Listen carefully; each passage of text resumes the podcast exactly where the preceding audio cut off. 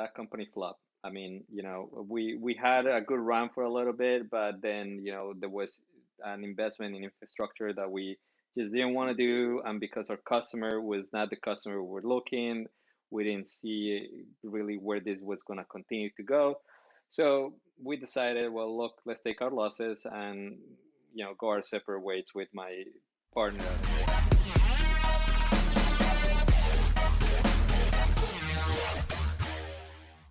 Okay, we have Gunnar on the on the show. Gunnar, thank you. Gunnar, thanks for coming on. Thank you, thank you for having me, Robbie. Yeah, we were just catching up. Uh, you know, prior to uh, us starting, uh, you were telling me about um, you know being in Toronto. You're you're currently in the West End right now in Brampton.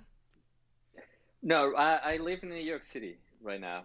Uh, you're in New York, okay? Yeah, New York City. Uh, I'm actually uh, outside New York, but yes, I've been in New York City since 2008 now. So quite some time. Gotcha. But you did live in Toronto for a bit. Yes, yes. 1999, I was uh, in Toronto, and I was doing this program with the University of Toronto, and uh, and I was also going because at that time you might remember, maybe you're too young for that, that there was the 13th grade, right? So if you wanted to go to mm. university, you had to do the 13th grade. So in my case, I had to finish high school as well as try to get my university studies uh, started. So I lived in Brampton and I was going to North Park uh, Secondary uh, High School uh, in Brampton. So that's how I know the area. We were talking about uh, Toronto and the area of Toronto. So, you know, I'm more familiar with Toronto, the city, and the surrounding Brampton, Mississauga areas. Yeah. Yeah. So, I mean, the West End, definitely. Yes. Yes. Yeah.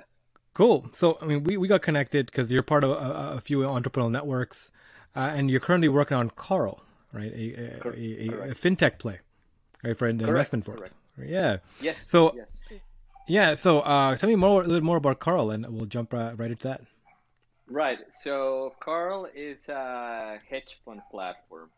Uh, we specialize in quant hedge funds. So, quant hedge funds, the way we define them are generally going to be uh, investment programs that are designed in a, in a way that follow very specific rules and require very little in terms of human intervention. So when you think about, you know, investment professionals, uh, you know, or maybe a hedge fund manager, most people might think about a guy who is sitting in front of the computer or sitting with a group of people making decisions about how to allocate capital. In this case, all those decisions, all that, you know, process of going from, you know, I believe this could be a good idea or where is the information, how could I analyze the information and, and go from that process of making the analysis to actually uh, creating, uh, you know, having a position in the market. All of these decisions are made by a computer program. So this is what we call investment algorithms or, you know, uh, computer programs that are designed to make to ingest data, uh, analyze the data, come up with a decision, which is whether to buy something, sell something, or maybe not do anything, and that's the the strategy, right? So around that, it's an investment strategy. We partner directly with uh, quantitative hedge fund managers, and we make their investment strategies available through uh, our mobile app. So our mobile app is uh, is it's for direct to uh, consumers, so it's a B two C uh, opportunity. What um, what investors get access, they get access to managers that otherwise, or investment strategies that otherwise they would not be able to access. If you wanted to invest in a hedge fund, the typical minimum is going to be half a million to a million dollars through the process that we have put together, we are able to provide you with this access for a lower minimum. Our minimum to become an investor is $20,000. But this gives you access to all the managers within our platform. And we're really trying to disrupt the way that the, the industry works, uh, as well as to creating a much bigger, you know, industry uh, for the hedge fund industry, right?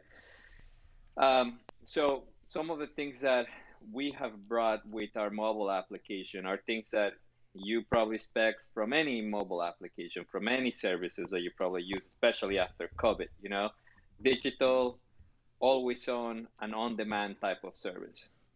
The way that you invest today in a hedge fund uh, company, you have to do your, your own research, especially if you're a, if you're a self-directed investor. You have to do your own research. Uh, once you have done your research, which is very difficult because there is not a lot of information about these uh, entities. Once you have found a fund that you actually like or you want to invest with, you have to have the minimum half a million to a million dollars to invest. Once they have, you know, allow you to invest, you will receive once a month, maybe once a quarter, it depends on the company, a statement on your uh, capital so, you know, you can think about that and you're like, what?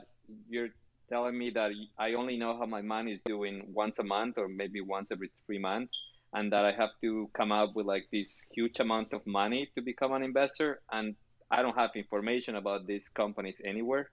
So, you know, we believe that if we give you the information, we give you the right tools, and we give you the access, you will be able to make very good investment decisions. So with us, you know, we do the diligence on all the funds. So we do the we do the process of doing the analysis and finding uh, these firms, and then bringing them to you and telling you, hey, Robbie, this firm or these ten firms that we have here, these strategies, we believe are good, and you should at least, you know, take a look. Number two is the twenty thousand dollars investment minimum with us gives you access to all the strategies we have and it gives you all the information you know what they trade how often they trade what's their average return what's their risk who are the managers you know where they've been what they've done videos explaining how the strategy works. These things you're not going to find anywhere. Number three is that we give you the tools to create a portfolio. And with this portfolio you can see how this portfolio of hedge fund investment strategies would have performed over the last six months over the last month over the last year over the last five years. This you're not going to find anywhere. Maybe you know you have to be a, uh, somebody working within the industry that has tools for institutional investors, maybe a Bloomberg terminal, something like that. Uh, you know, then the next thing is that once you're comfortable with that portfolio that you have built, with the strategies that you're invested in, you can follow your money every you know in real time you open the app and you know, oh, okay, today I'm, you know, I'm making 10%. Fantastic. Mm. You know, you don't have to wait until the end of the month.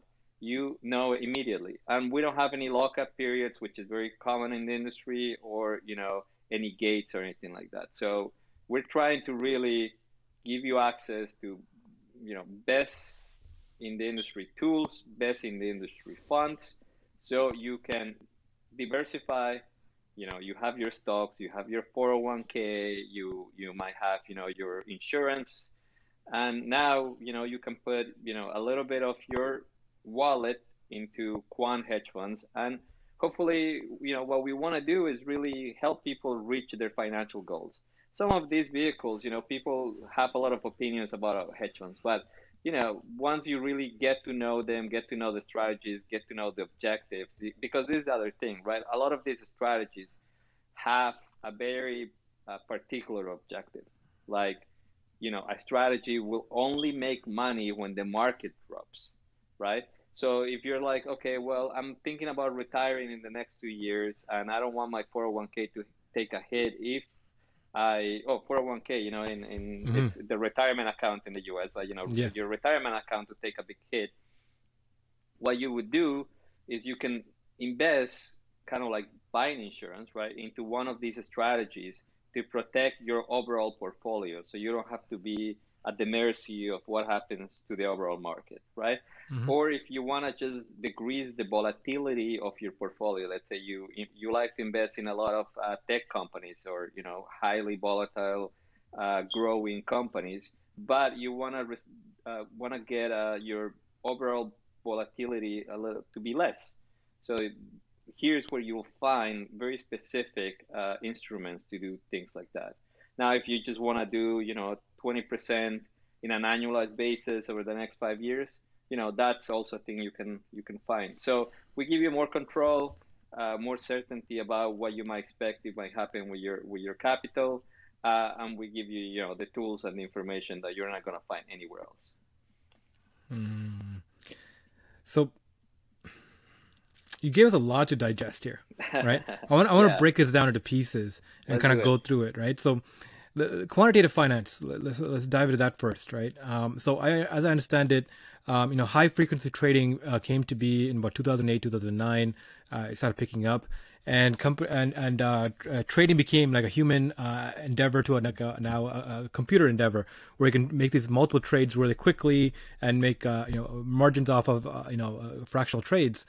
And what ended up happening was people realized if they can bring down the ping uh, ping diff- and the la- uh, latency between connected to the stock exchange by being physically close to it, or even better, running like fiber optic cables right to the center. Right, like there was a I think there was a firm that was like legendary for spending millions on developing uh, on getting a fiber optic cable that they laid to even have a better uh, connection to the to the uh, to the New York Stock Exchange and uh, you know other other companies have built like you know bought buildings right next to the, the stock exchange trying to get access to this. And there was a whole run in this industry to get quantitative uh, uh, finance set up and the, the infrastructure around it and it really brought uh, you know uh, you know uh, you know developed this uh, this uh, you know brought like, like I guess like these computer science and um, you know these high like technology minded individuals into the finance industry.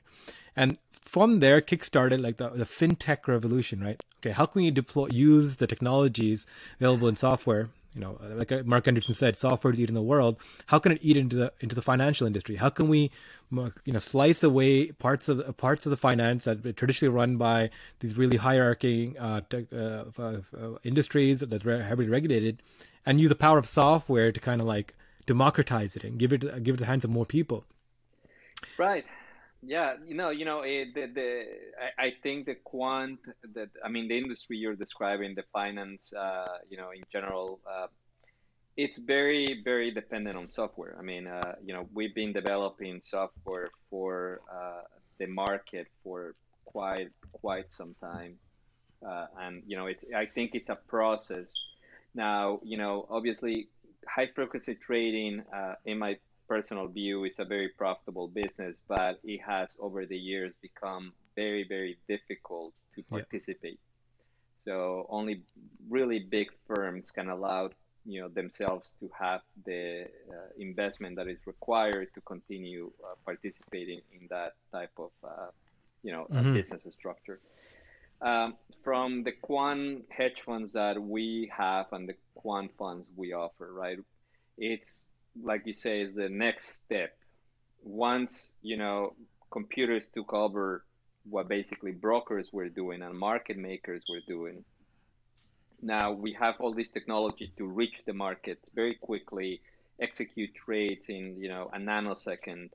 Uh, what started to happen, and I think this is uh, I started working in high frequency trading actually in 2009, mm-hmm. right after uh, school, and you know what I show, I mean, part of Carl and part of, I guess, is myself. It's a, you know, the, a progression of my career as well as a progression of where I see the technology uh, going.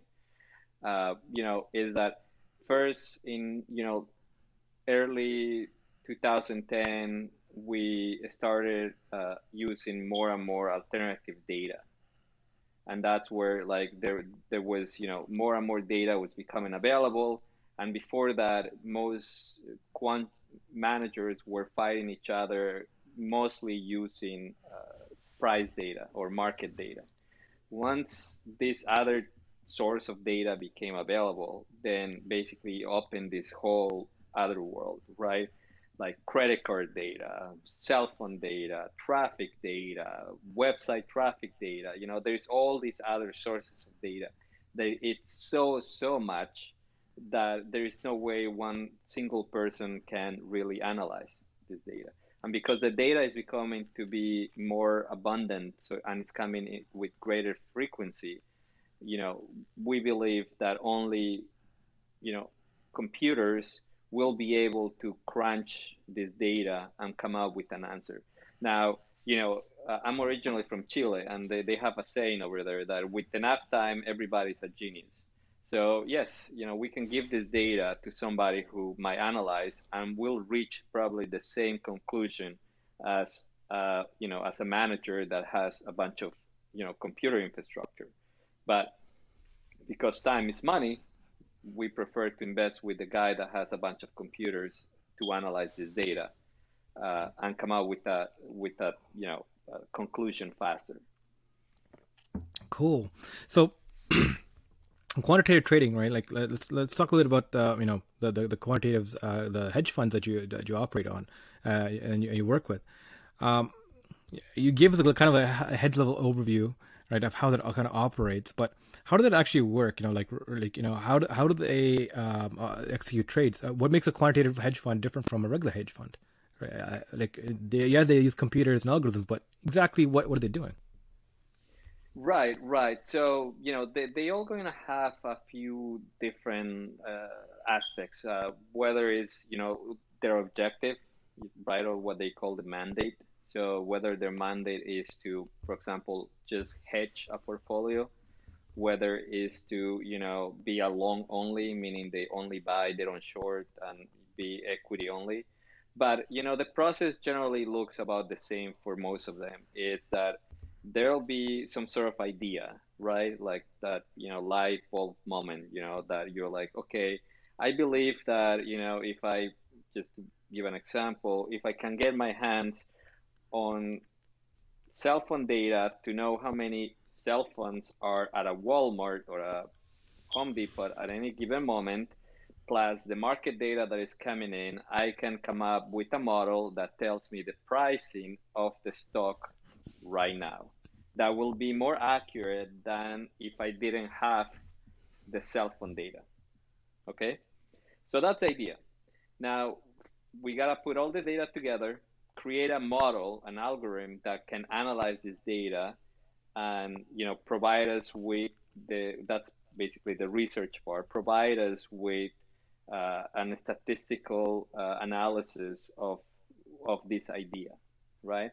Now, once we test that idea, and there's a lot of different ways to test it, we see if this idea could generate a return, right? Mm-hmm. If we believe this idea can generate a return, uh, and you know it's okay, and we are we are okay with the risk, then this set of rules, meaning we have market data, we have cell phone data coming in, it goes into uh, you know computer, it scrambles all of that, analyzes, and then says, you know, buy at this price, for example, buy Home Depot at $25. So, you know, all of that process from the idea to the research to the decision making, you know, has been automated. So now that process can repeat every second, every minute, every hour, every day until we decide, okay, now we have uh, for example, credit card data. So I think that I can make my system or my strategy better by adding credit card data to this. So the, generally the process is to be able to use a lot of data, try to understand the data, and create a process that can analyze the data and give you a decision.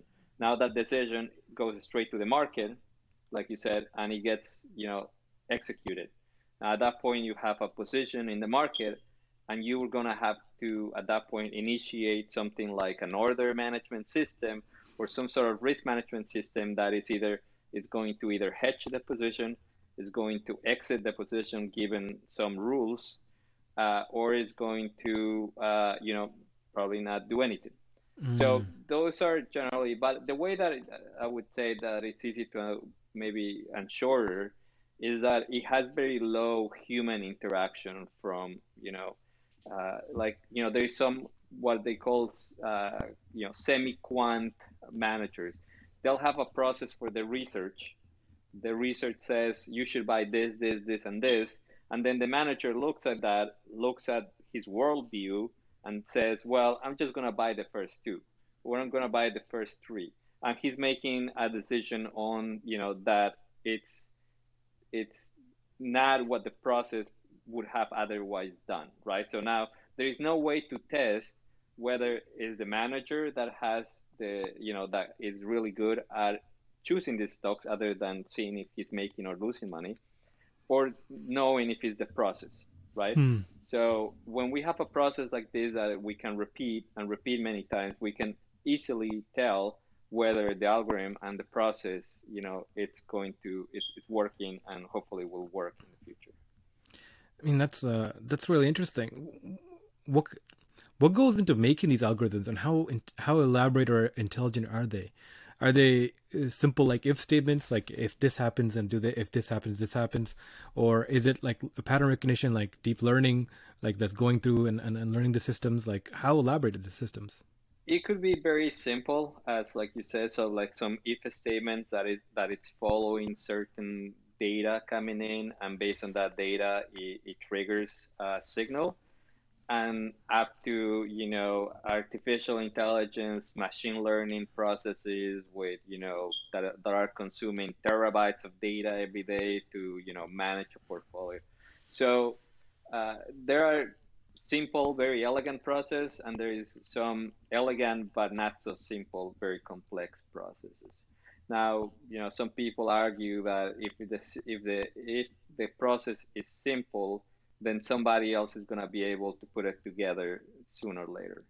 It, you know, probably sooner than later. While if the process is very complex and highly technically uh, difficult to put together, then it's going to take a lot more time to imitate and, and have a similar process. The people that are behind this, generally, you know, there's going to be uh, somebody who generally is going to be very seasoned in, in finance, whether he has worked at different firms or different hedge funds but it, it, behind there might be a team or a group of people where there's going to be computer scientists.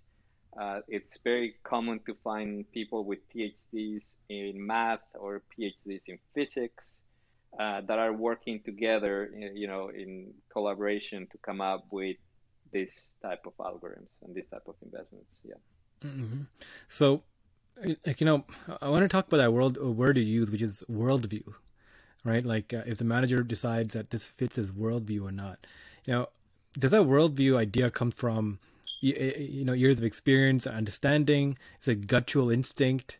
Um, you know, the human. Uh, I'm interested in the human and machine uh, intelligence is mixing, right? At what point, uh, you know, do you feel it's better for a human to step in versus uh, let the machine make a decision?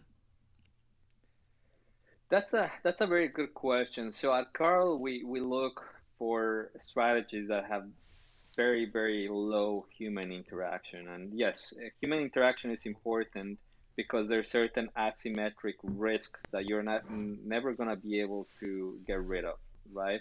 Uh, for example you were talking about you know these companies connecting through fiber optics and this. So what would happen if you lose all your market data? Then your computer cannot run on its own and you know we might want somebody with a finger on the switch to like say, well, you know, we stop trading or we sell out or do something like that. Uh, but you know, in general, what we like about quant uh, strategies is that they follow a very, you know, scientific methodology to come up with a, you know, with a solution to the problem they're trying to solve.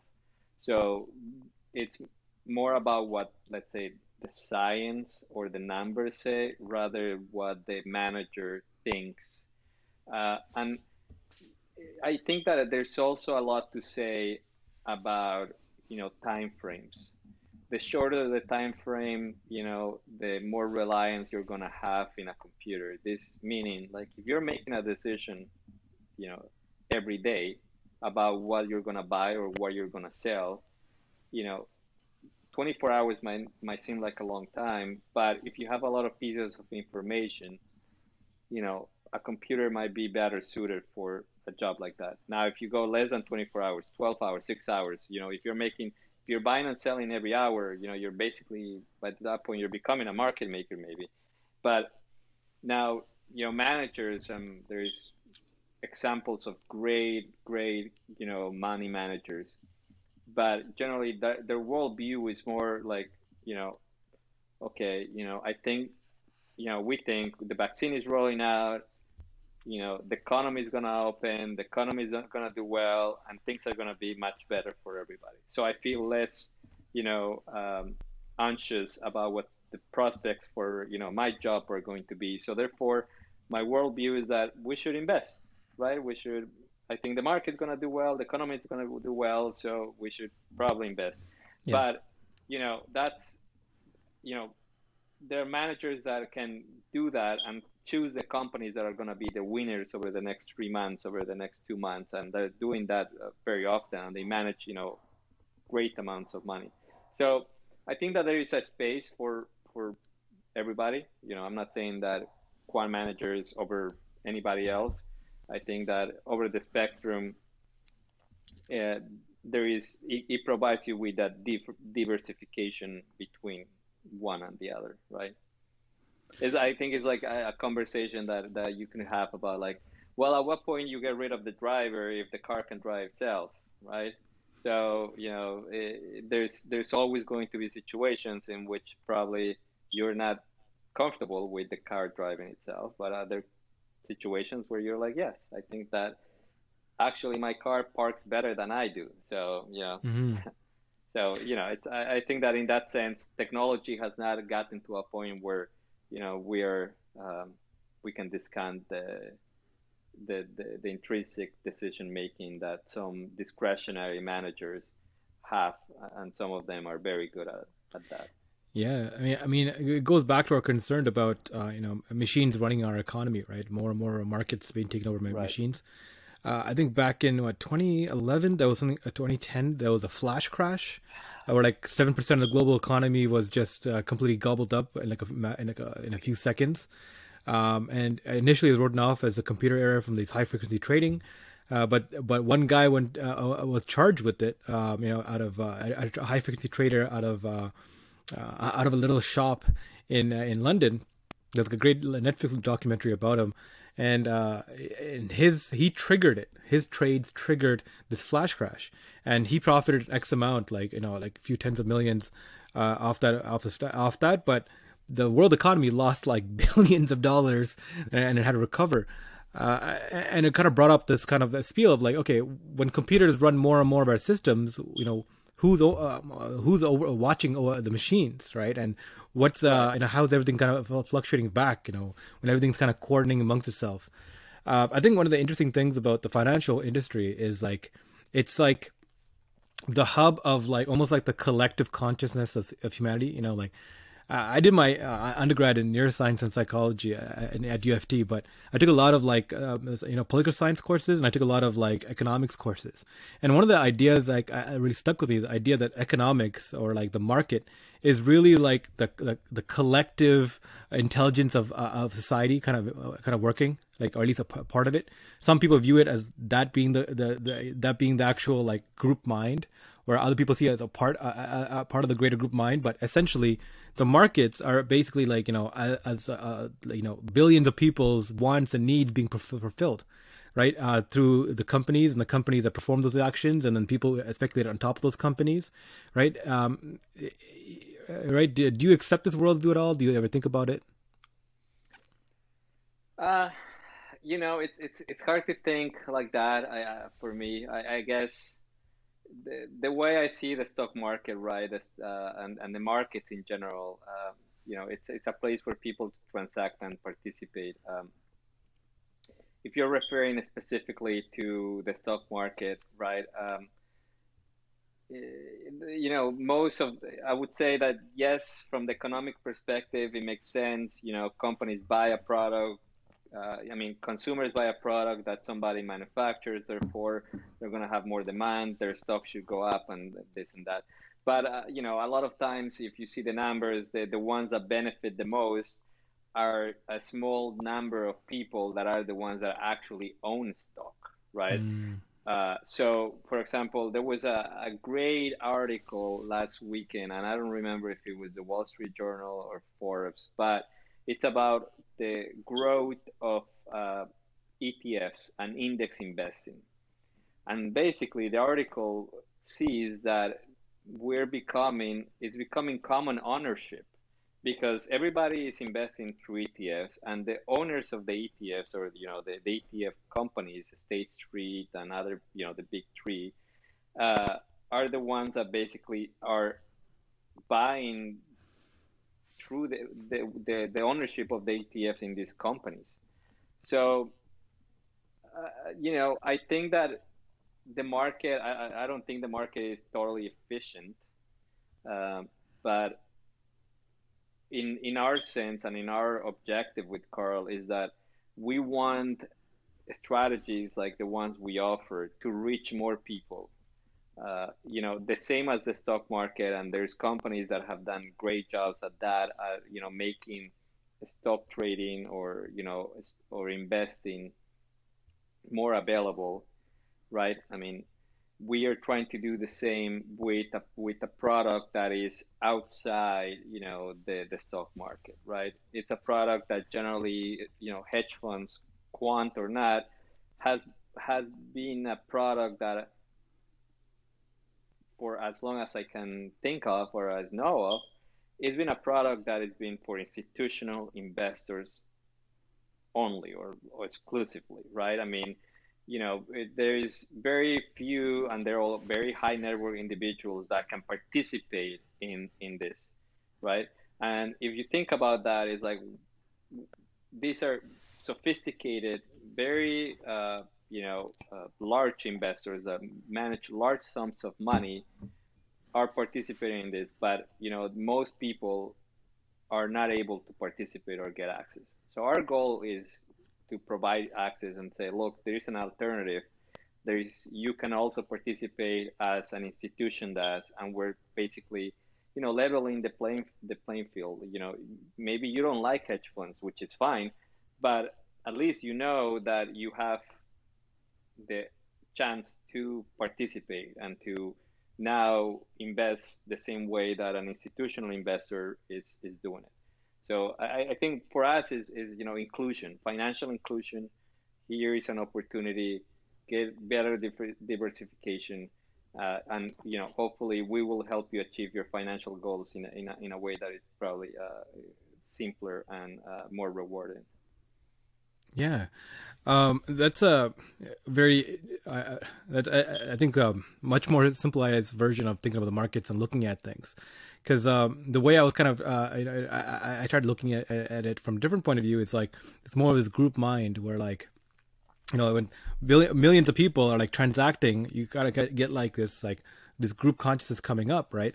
And what I think is cool about you know when you inject software and, and technology into this piece is that you can map things out in greater greater context and greater detail. What's happening, right? Do you feel like you know, especially being in the industry now that things have been computerized and um, you can see patterns better?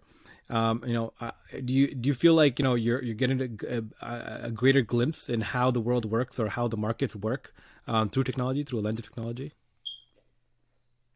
I think the I think it's becoming more and more fragmented. Okay. Which is creating a lot more uh, data gaps. Um, mm. You know, it's. Uh, it's a world where there is a lot of more more fragmentation, which is not a bad thing, you know, necessarily. Uh, and because of this fragmentation, more people can access, but that's creating, you know, kind of, uh, you know, different sources of information. And the patterns that you you might be talking about, these are less noticeable because there is, you know, there is a lot of fragmentation. Talking about you know high frequency traders you know that's how you know dark pools started. Regulation has to follow uh, to uh, uh, you know accommodate large players in the market that want to transact really big you know uh, chunks uh, companies that you know offer you know free commission free trading change the world for you know the retail investor uh, and you know created a whole different uh, business model uh, in to in which they can operate. Um, so I think the market, yes, it's, it's a collective. Uh, you know, it's like a voting mechanism, right? It's mm. people are at the end of the day, we follow what you know, kind of what people think and say, and uh, and that's the way people are voting, and we see it in the market. Yeah, absolutely. The the voting side, I've, I've heard of that before. Like the idea you people vote with their money, vote like you know by you know pulling in or out.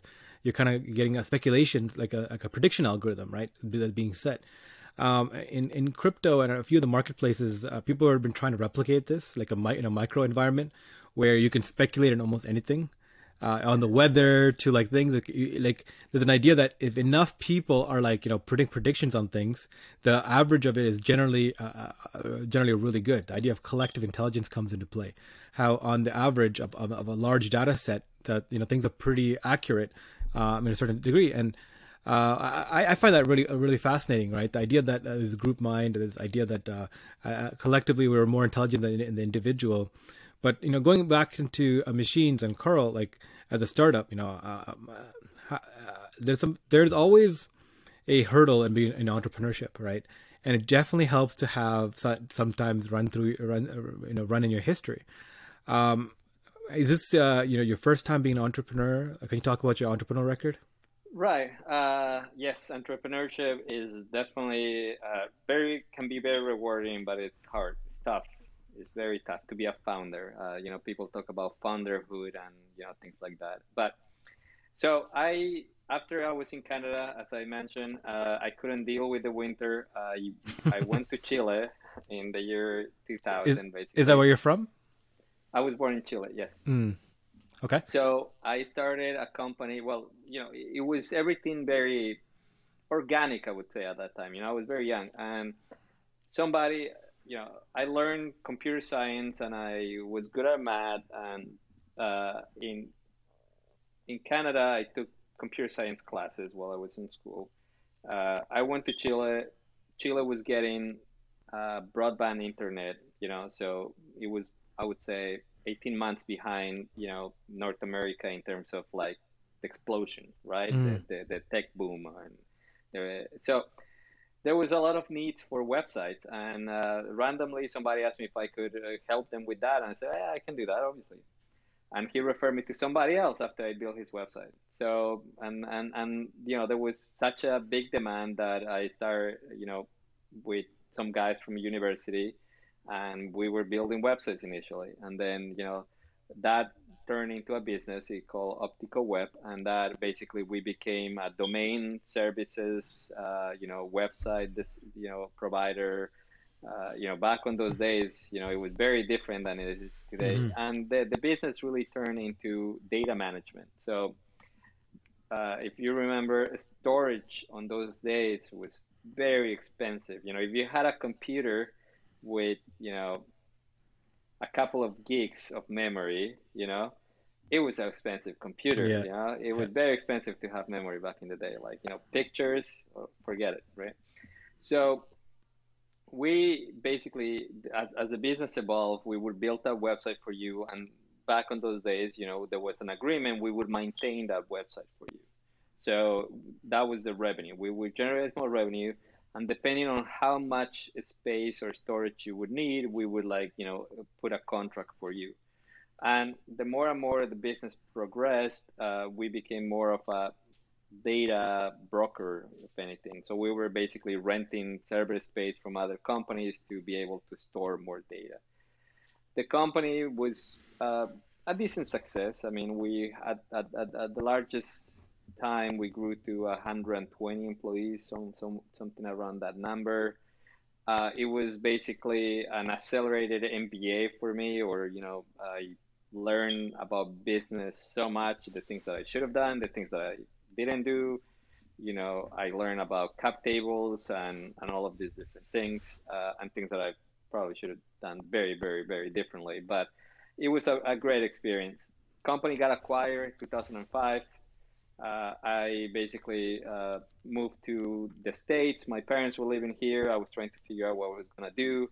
I spent some time uh, snowboarding, trying to find myself uh, after the company was sold. Uh, and I, my dad introduced me to Vernon Smith, who won the Nobel Prize in economics for uh, something related to game theory. I was mm. very hmm. interested in that. So he said, "Well, why don't you come take some classes?"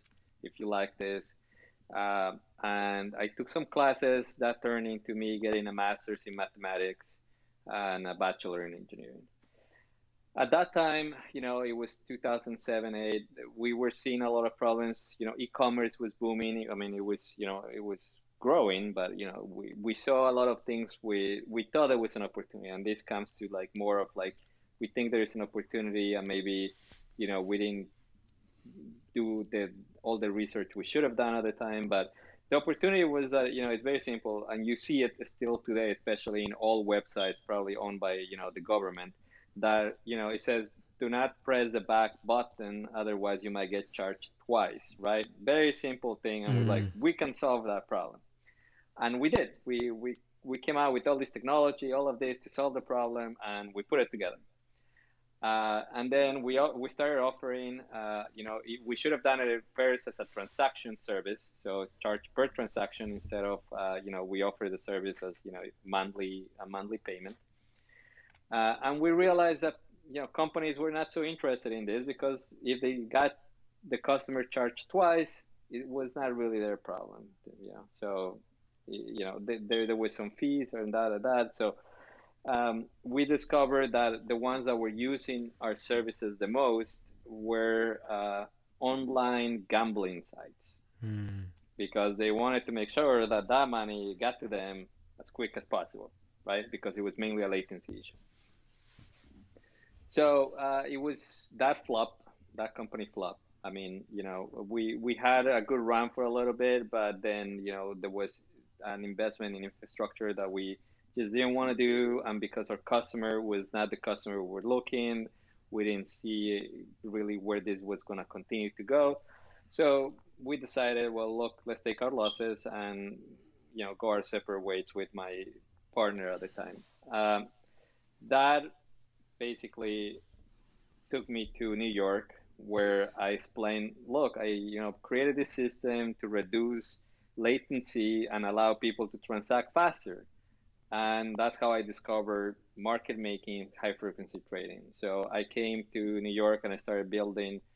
Um, I started building for a company. I started building market making systems, order routing systems, actually, which is just a small piece of the entire thing. I was building. When was this? Well, what, what, 2009. 2009. Wow. Okay. 2009. Yeah. So, um, and then I, I, I, I started, let's say, that my career in the space of quant finance. Uh, from that, I progressed to building uh, statistical arbitrage systems based on. I, I used to use a lot of uh, what is called stochastic calculus uh, to build uh, models, and these models will become like you know statistical arbitrage uh, systems. Uh, then I started dabbling in uh, alternative data. Uh, I, I, progressed from that to be to being part of a team that was in charge of a P&L or you know or, or a, a book of business.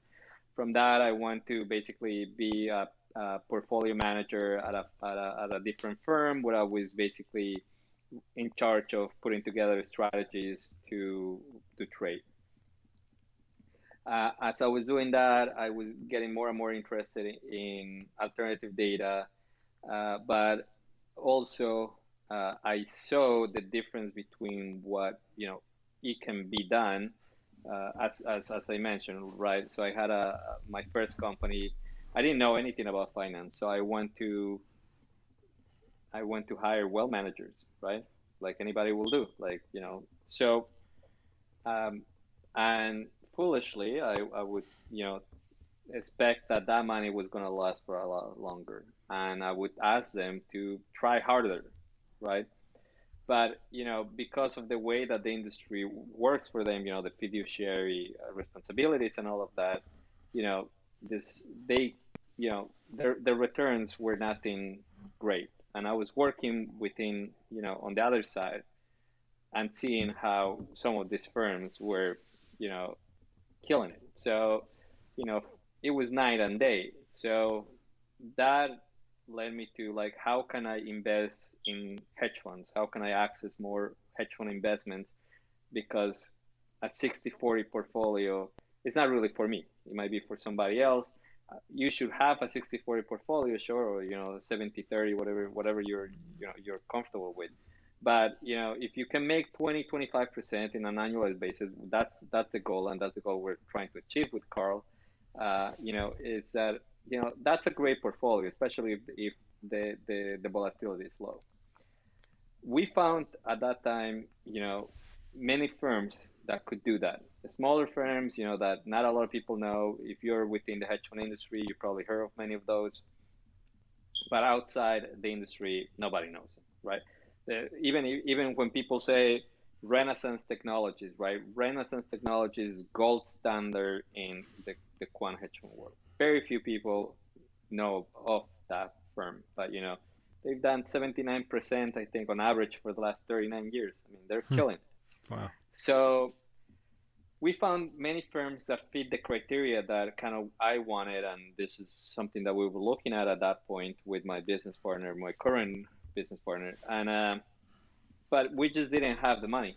You know, we needed a million dollars, we needed you know half a million or more just to kind of for them to take our money. So we thought, look, there has to be a way for this to work, to make it work, and for more people to benefit. You know, I should benefit, my mother should benefit, you know, you should be able to benefit, my you know, my neighbor should be able to benefit if they choose to participate. And that's how kind of like we started with this, you know, if we get the information, if we get the data, if we build the connectivity, because we had to build a lot of technology from scratch to be able to do this, and be able to manage the complexity of the legal system and the compliance and the backend and the administration of these vehicles, we might be able to do this. And that's how basically we, we got started. Now, Cy, Cy Smith is my, my business partner. Uh, so he has been an entrepreneur all his life, uh, no flops in his case. Uh, he first started a company that was acquired by AT&T. This is in the 80s. Uh, in the 90s, he started AirSage, which is a company that is still around, uh, and that he was also the founder. So between the two of us, we've seen the up and down of you know being an entrepreneur, being a founder, uh, and you know I think that that at this point of our of our lives, you at least mentally prepare you for, you know, what's going to happen, what may happen, and what things you're going to have to deal with. And it's not easy, you know, being a founder, being an entrepreneur, you know, entrepreneurial activities, definitely not not not not the the easiest route, I would say. But yeah, that's what we choose to do in our case. Hmm. I love this. Uh, you know, uh, quite the journey, man. I really, uh, I really vibe with that. Like you know, I've I've spoken to a lot of entrepreneurs and I've spoken to a lot of like serial entrepreneurs, and uh, but I think your journey is very transformative, uh, transformational because uh, you know you start off in different industries and kind of built around, uh, you know, built yourself up to uh, where you are now. Do you do you find like you know looking back the past ten years or you know your your, uh, you know of, of this growth, uh, where you are now versus thing like do you feel like that was calculated like you saw the growth of this and you went there or do you just like you know opportunity kind of brought you here. Like you saw the opportunity that they rose. Yeah i think that the first time around it was like kind of like i fell into it and then you see the opportunity and then your brain starts thinking and you're like okay i can do all of these things. I'm not going to do it by myself. I need more people. I need this. And it goes. Uh, then you know the second one i learned a lot at the flop that probably we you know we saw the opportunity. We knew the problem we were solving but we didn't really understand uh, the problem from the customer side. Uh, and we designed a solution probably not for the right audience at, at, that time. And you know, we solved a problem for a customer we didn't know we had, and that it turned out to be not not you know not what we were looking to do from the get-go. But you know, business always evolves and change. Now, in this one, I think it came to be uh, and I, uh, it came to be something that we saw the opportunity, we studied the market, and we put together a plan that goes with today's world. So what we saw in the uh, as an opportunity, we saw all these firms that have been growing. You know, you can name Betterment, uh, you can name Wealthfront, right? That started in 2010, 2011, maybe. Uh, that basically by using digital distribution to put something that Fidelity was doing before in front of you know uh, the investors, we're able to grow a lot faster. Uh, so when we saw there was a change in the in the law, basically hedge funds were not allowed to do public solicitation until 2017, I believe. Once that changed, we already knew, look, if we're not gonna do it, somebody else is gonna do it, uh, and that you know the digital advertisement, digital marketing, and the distribution through the internet, you know, is the way to go. So we saw that no one is offering this niche market, what we offer, which is quant hedge funds, right? And we also saw the opportunity because we know how to build technology at scale and you know, take it at scale.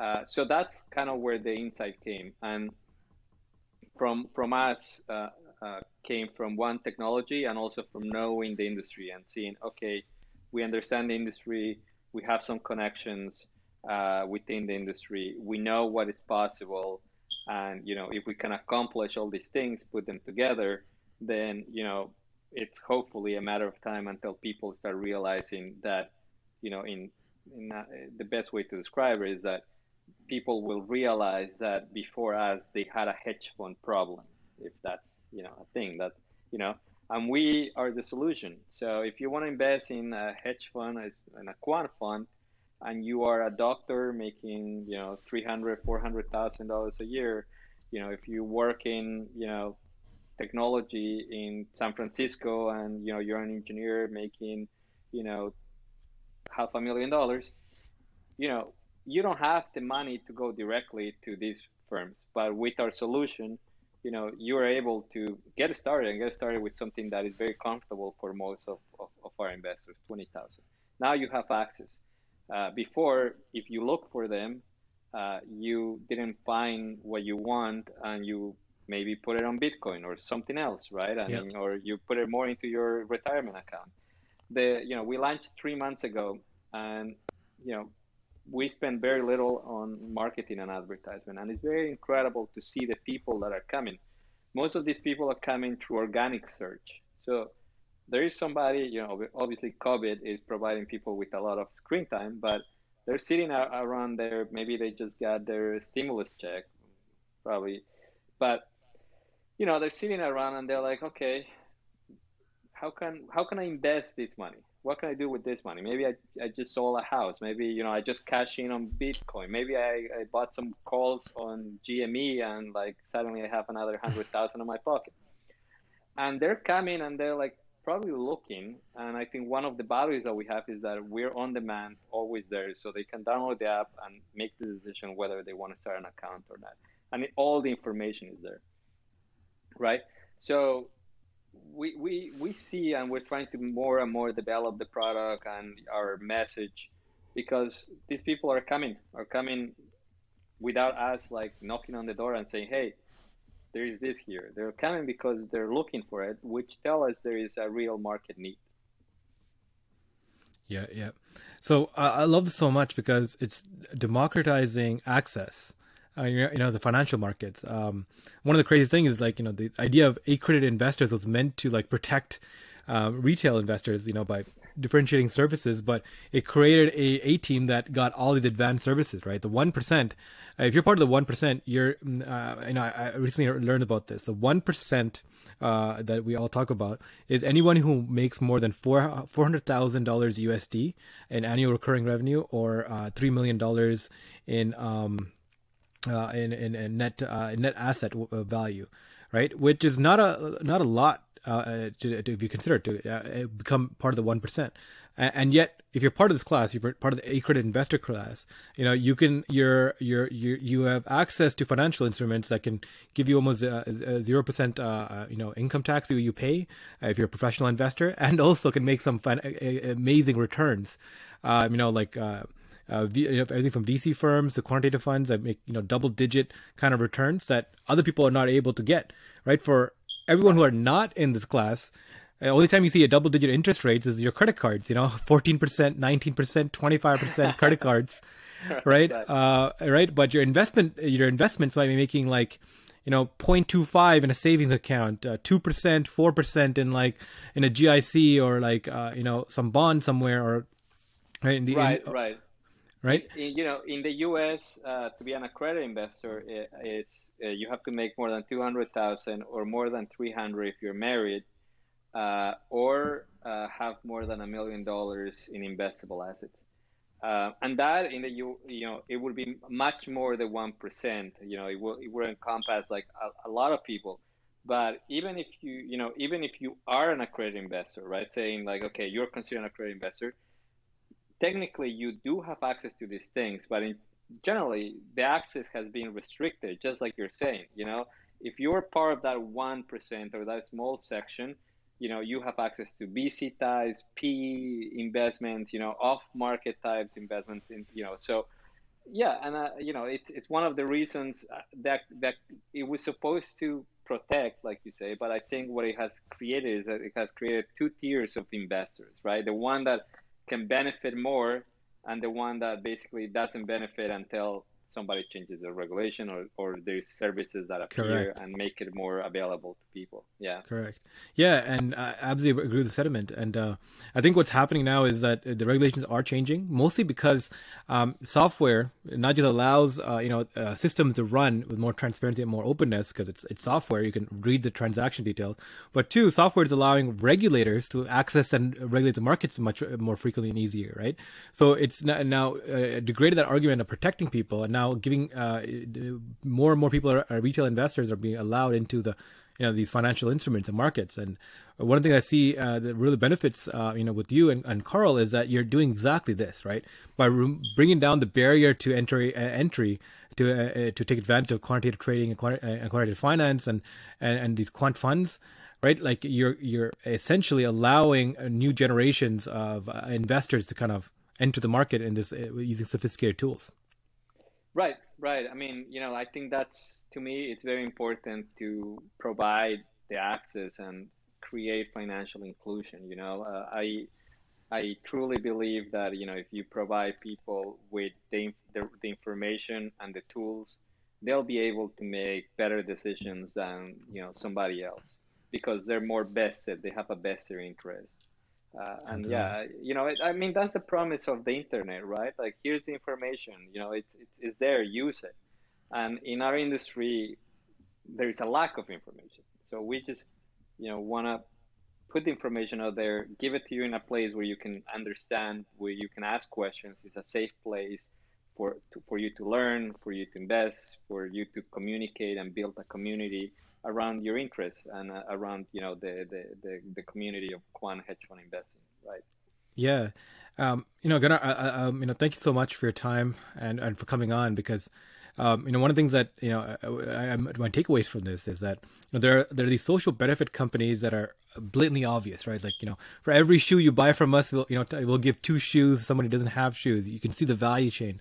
But there's also these soft social benefit companies like yourself, right, that use the power of technology to uh, uh, democratize and give access to those that previously wouldn't have access, and um, allows for more transparency and openness, and allows for more intelligent systems. I think it does better for everyone involved right? So kudos for you and your team. Um, you know, I love to see get more updates from Carl. Uh, we love this. Uh, you know, love to have um, you know a series of um, uh, you know bring back guests in a series. So I'd love to for you to come back in like six months to a year, give an update on how you guys have grown and and, and the lessons you've learned because uh, I think what you're doing is really cool. Thank you, man. Yeah, it would be fantastic to to come back, uh, obviously, and maybe next time we'll be uh, you know in, we'll be in the same room. Yeah, hopefully. Right? All yeah, this is over. Hopefully. Yeah. Yes, yeah. Well, Perfect. thank you so much, man. It's been a pleasure to be to be here. Thank you. Thank you for the opportunity. Absolutely. Thank you. Um, stick around for a few minutes. We'll do a quick debrief. But for everyone who stuck around, thanks. Check out Carl. And uh, this has been Gunnar. Thank you.